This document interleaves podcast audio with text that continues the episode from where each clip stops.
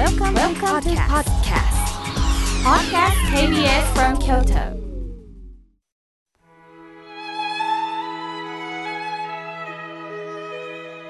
改めまして僧侶の河村明慶です今日の法話のテーマは頑固な生き方についてお話しいたします今日は二十四節気では雨水雨水と書いて雨水空から降るものが雪から雨に変わり氷が溶けて水になるという意味なんですね。三寒四温を繰り返しながら徐々に徐々に春に向かっていきます。さて地方にもよるんですがこの日にひな人形を飾るところも出てくるんですよね。すると色彩も鮮やかで賑やかになりますね。この雪が溶けるという光景は北海道東北また山間部に住む方はもう体感されているでしょう。冬の田んぼは真っ白雪が深く積もります。今の時期から雪が徐々に溶け4月頃になると太陽の光を待ちわびた大地が見え隠れします。雪解け水で十分に水分を含んだ田んぼは格別なお米が育つそうですね。冬の雪というのももう作物にとってとても大切なことなんですってね。雪が溶けるというのはではどういうことなんでしょうかこれは人生にも例えられるんですよ。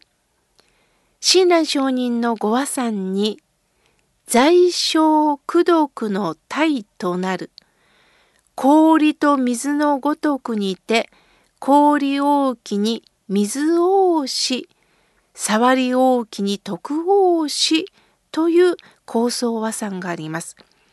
在小功徳とは在は罪人の罪小というのは、えー、障害の小です。在小功徳の体となる氷と水のごとくにて氷と水を比べてます。氷大きに水大し触り大きに徳大しということです。触りとは障害です。妨げとなるものです。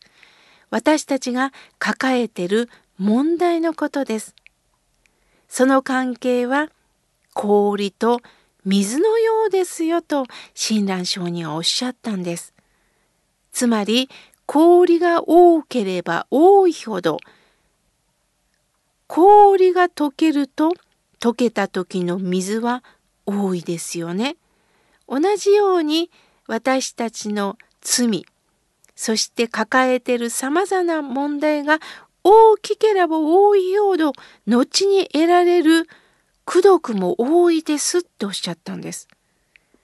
私たちの罪とか抱えている問題が大きいほど大きな氷ほど後に溶けてくるお水も多いように功徳も多いっておっしゃったんです。では何でも悪いことしたがちなのってなるんですけれどもそういう意味ではないんですよ。ここはねしっかりと押さえておかなければなりません。水は温かく氷は冷たいですよね。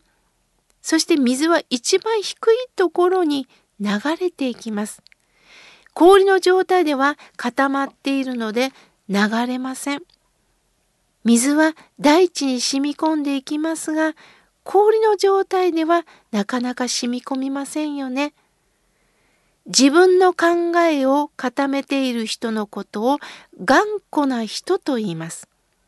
例えば体調が悪いのに周りから病院に行くことを勧められてもいいや自力で治す病院には行かん。かたくなに前の意見を拒否される方がおられます。相手に迷惑をかけても絶対に謝らないという方もおられるかもしれません。しかし頑固になるには理由があるんですね。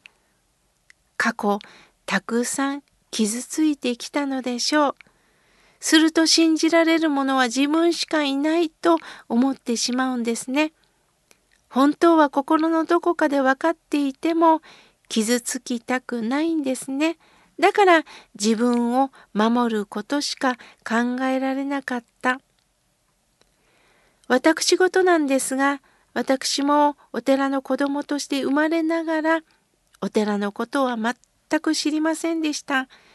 高校生の時に父を亡くしても、お寺のことは兄に任せることしか考えていませんでした。そんな私が、新宗の教えをいただくために大谷専修学院に入学しました。それから数年経って師である竹中知州先生が明重されたんです。お通夜、葬儀の時、生のお花が生けられていませんでした。てっきり祭壇は華やかなお花が生けられていると思っていたのに、あるのは銀色の紙の花なんです。私はそばにいた師匠に、これ何ですかって聞くと、先生は、一個一会というのですよと教えてくれました。一個というのはね、一つに枯れると書きます。一会というのは一つに栄えると書いて一個一会。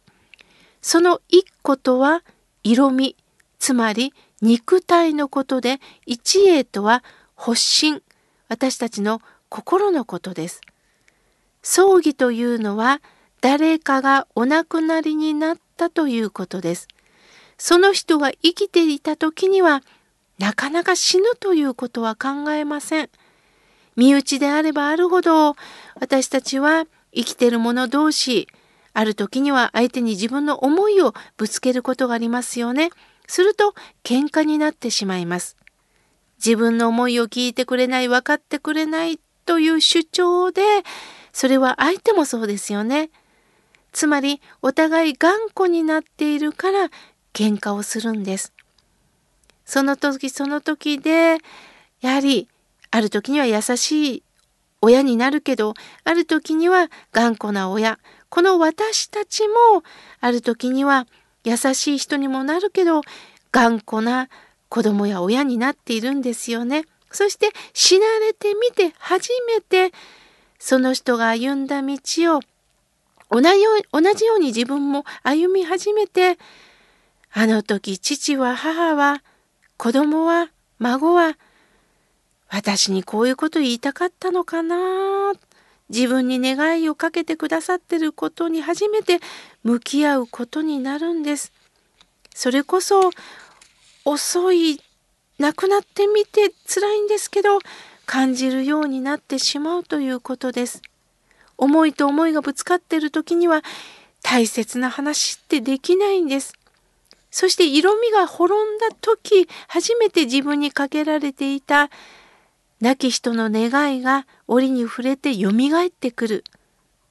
存在というものがよみがえってくる。これが一会、発心と言います。仏法の方に身と書いて発心です。